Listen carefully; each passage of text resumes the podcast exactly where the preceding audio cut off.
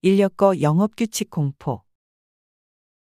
인력거는 1869년 일본 동경에 거주하는 와센 등 일본인 3명이 서양의 마차에서 힌트를 얻어 고안했다고 한다.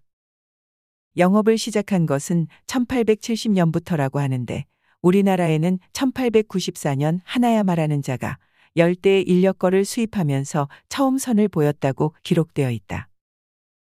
인천부사에는 1895년 3월 12일에 인력거 영업 규칙을 발표했다고 적고 있는데 이것은 현재 최초의 인력거 영업 규칙으로 기록된 1908년 마산 이사청의 인력거 영업 취체 규칙보다도 빠르며 같은 해 8월 15일자 서울 경무청령으로 공포되어 서울 및 경기도 일원에 적용되었다는 인력거 영업 단속 규칙보다도 빠른 것이다.